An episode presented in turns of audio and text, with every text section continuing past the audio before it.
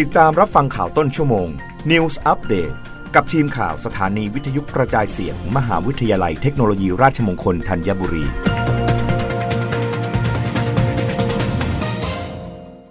รับฟังข่าวต้นชั่วโมงโดยทีมข่าววิทยุราชมงคลธัญบุรีค่ะ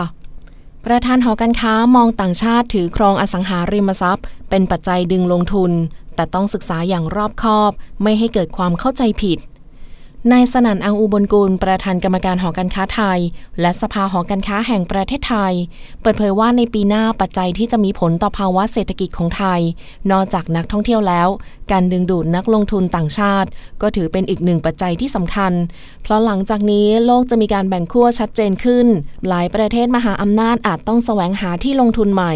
หากไทยสามารถแก้ไขกฎระเบียบ เพื่ออำนวยความสะดวกดึงดูดให้อยากมาลงทุนมากขึ้น โดยเฉพาะในพื้นที่ EEC ที่มีความพร้อม จะยิ่งทำให้เม็ดเงินการลงทุนไหลเข้าประเทศมากขึ้น ประเทศไทยต้องปรับตัวให้เป็นที่สนใจ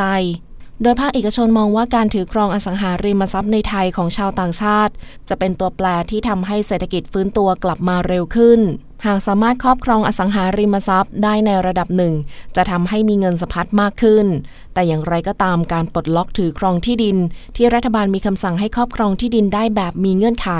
มองว่าเป็นมาตรการขั้นต้น ที่ยังปรับเปลี่ยนให้เหมาะสมได้อีก โดยหอการค้าไทยเวลานี้ได้ร่วมกับสถาบันวิจัยของสถาบันการศึกษา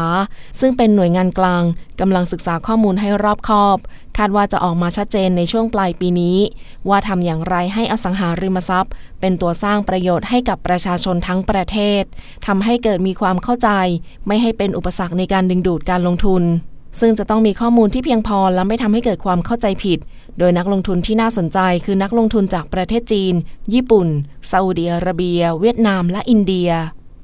รับฟังข่าวครั้งต่อไปได้ในต้นชั่วโมงหน้า กับทีมข่าววิทยุราชมงคลธัญบุรีค่ะ รับฟังข่าวต้นชั่วโมง News Update ครั้งต่อไป